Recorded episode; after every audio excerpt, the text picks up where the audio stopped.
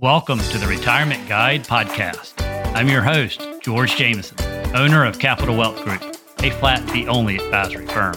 Whether you're nearing retirement or already retired, join me each week as we explore the world of retirement planning and equip you with the knowledge and tools you need for a successful retirement. So let's get started. Today, we're talking about the one and only retirement bucket strategy that works. Forget complex retirement withdrawal strategies. The confusing world of retirement income doesn't have to leave you in a spin. Today, we're simplifying things with the two-bucket strategy. You might have heard of a three-bucket strategy or even a four-bucket, but please forget those. The original two-bucket system developed by retired financial guru Harold Evensky is all you need. It was developed in 1985, and it's a timeless classic used by top advisors like myself, even today. We'll explore its advantages, see how it stacks up against the other bucket strategies, and discover why sometimes less is truly more when it comes to managing your retirement nest egg. So buckle up and prepare to master the art of retirement withdrawals with the one and only two-bucket strategy. Most bucket strategies are really just intricate sales pitches. They sound great, but are really confusing and costly to implement. But Evensky, known as the father of the bucket strategy, designed his approach to be an inexpensive behavioral insurance policy, not an actual insurance policy.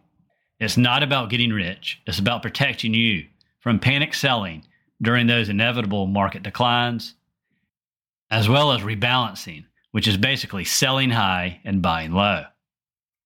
Remember the 2008 crash? Yeah, it was not so fun. But with the two-bucket system, if the market has another major decline like 2008, you don't have to touch your stocks to generate income or sell out of fear. No selling stocks at a loss to pay for your electricity bills. In addition, you would most likely be buying stocks at discount prices. The genius lies in two simple buckets.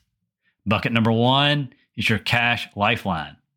It holds 1 to 2 years of essential expenses after accounting for guaranteed income like Social Security, pensions, income annuities, or rental income.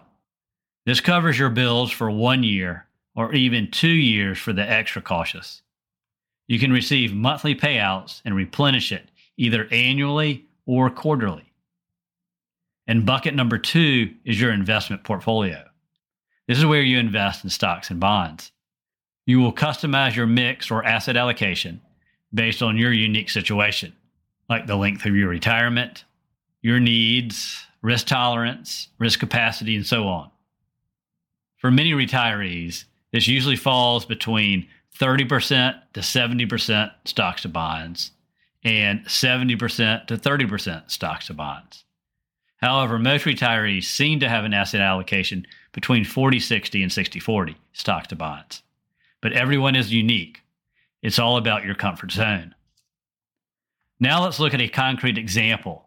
Imagine Sue, a 70-year-old investor with $1 million portfolio and a 50-50 stock to bond split in bucket number two. Suddenly the market crashes, shrinking her stock portion by $100,000. No worries for Sue.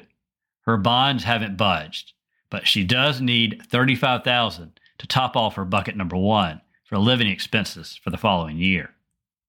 So here's the beauty. Sue doesn't sell stocks to fill bucket number one. Instead, she simply rebalances bucket number two. She might sell some bonds or even buy some more stocks at the bargain basement prices. Remember, when stocks are down, you want to buy, not sell, and run for the hills. Do note if you are worried about another extremely rare event like 2022, when both bonds and stocks were down double digits. Don't worry. Your bond portfolio can consist of three different types of maturity ranges. For the short term would be 1 to 3 years. For intermediate term would be around 3 to 5 years. And for long term can be 5 to 10 years or longer. You could also even have some of your bond allocation in very short-term treasuries or even a money market fund as part of your overall bond mix in bucket number two. So now let's talk in more detail about the secret sauce of the two-bucket strategy. Replenishing bucket number one. Remember, this isn't a one-year pit stop. It's a steady stream of fuel for your retirement engine.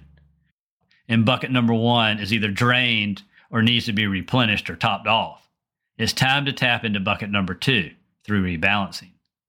Let's say your target allocation in bucket number two is now 60% stocks and 40% bonds. Fast forward a year and things have shifted. Your stocks have dropped around 20%, leaving you with only 54% in your stock allocation.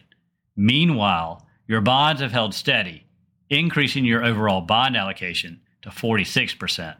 On top of that, you need to top off bucket number one with around $35,000 for next year's expenses after you account for Social Security or a pension or any type of other guaranteed income. This is where the two-bucket strategy shines. You don't panic and sell stocks at their low point just to fill up bucket number one. Instead, you cleverly use this rebalancing opportunity to your advantage. You see, you have two goals. Number one, get the $35,000 to your living expenses bucket. And number two, bring your bucket number two allocation back to its ideal balance. So you grab your financial spatula and start rearranging. You would sell some bonds, the assets that have outperformed their target allocation, to rebalance and free up some cash. That gives you two things: money for bucket number one and a chance to buy more stocks on sale. Remember, when the market throws a tantrum and drops, that's when you scoop up bargains. Now let's flip the script. Imagine a scenario where stocks have been on a tear, pushing your stock allocation from 60% to 65%, while your bonds have languished and are now about 35% of your total allocation in bucket number two. You still need that $35,000 for bucket number one, but this time you sell your stocks to get back to your original allocation of 60% stocks and 40% bonds. By selling some stocks at their high point, you get the cash for bucket number one and nudge your portfolio back towards its target allocation. So you see the beauty? The two-bucket strategy plays the market, not against it. It uses rebalancing as a tool to buy low and sell high, all while ensuring you have the cash you need to live a comfortable lifestyle. This is where it separates itself from the other bucket strategies. They simply replenish buckets based on time, regardless of market conditions. That means you might be forced to sell stocks at a loss during a downturn, the exact opposite of what you want to do. So please ditch the cookie-cutter bucket plans and embrace the flexibility of the two-bucket approach. It's simple, adaptable, and keeps you calm and collected, even when the financial markets are all over the place. Remember, a well-balanced portfolio is a happy portfolio, and the two-bucket strategy is the perfect recipe for achieving that balance. That's the key difference between the two-bucket system and its complicated cousins. No selling low, no buying high, just calm, calculated moves designed to make your money work for you in the long run. So now let's look at a detailed rebalancing and withdrawal process to go into even more detail. Consider this very simple hypothetical example. Sue again, a 70-year-old investor with $1 million portfolio and a target allocation of 60% stocks, 35% bonds, and 5% in the money market account in her bucket number two. But after a 20% market downturn, the stock portion of her portfolio is down $120,000. The bond and cash portion remain the same for simplicity. She needs to withdraw $35,000 from her investment portfolio to supplement her Social Security, to pay for her yearly expenses. To figure out what to sell to meet her cash needs, she should do the following. You simply subtract her cash need from her current portfolio balance. So remember, she started with $1 million, but the stock portion lost $120,000. So now she has $880,000 in her portfolio. Since she needs $35,000 in cash, you would subtract $880,000 from $35,000 for a new portfolio balance of $845,000. But what should she sell to generate the $35,000? All she needs to do is rebalance back to her target allocation based on her new portfolio balance of $845,000. Obviously, we know Sue needs to acquire more stocks. So you would calculate the target dollar amounts for stocks, bonds, and cash investments based on her updated portfolio balance and target allocation percentages. In this scenario, our hypothetical investor, Sue, likely needs to acquire more stocks, obviously at lower prices. This strategy could play to her advantage, assuming the market experiences a turnaround. So let's calculate the new portfolio target balance. So you take $845,000 times 60% for stocks, which equals $507,000. And you take $845,000 times 35% for bonds, gets you $295,750. And then finally, you take $845,000 times 5% for your money market to get $42,250. So this is the new target balance that she needs to have in her bucket number two. So remember, in her stock allocation, she had $600,000. However, she lost $120,000. So now she has $480,000. So since the new target is $507,000, she'll need to buy $27,000 worth of stocks. So remember, her target bond allocation now is $295,750, which is 35% of the $845,000. However, her current amount in bonds is $350,000. So she will obviously have to sell $54,250 to get to her target amount. And now with the cash or the money market account, her target is $42,250, which is 5%. So she'll have to sell $7,750 to get to her target amount.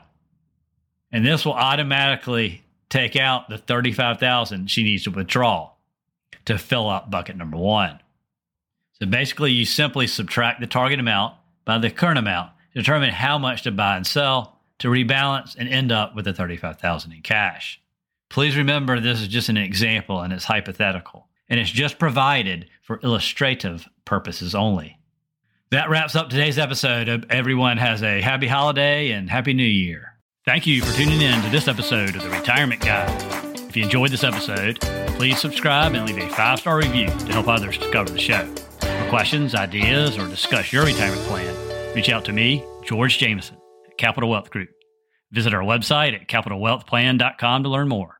Thank you for listening. Stay tuned for more insightful retirement planning in future episodes. And now for the disclaimer. The information discussed in this podcast is for general explanations and education only. It is not tax, legal, or investment advice. Before considering acting on any information heard here, first consult with your tax, legal, or investment advisor. Thank you and have a great day.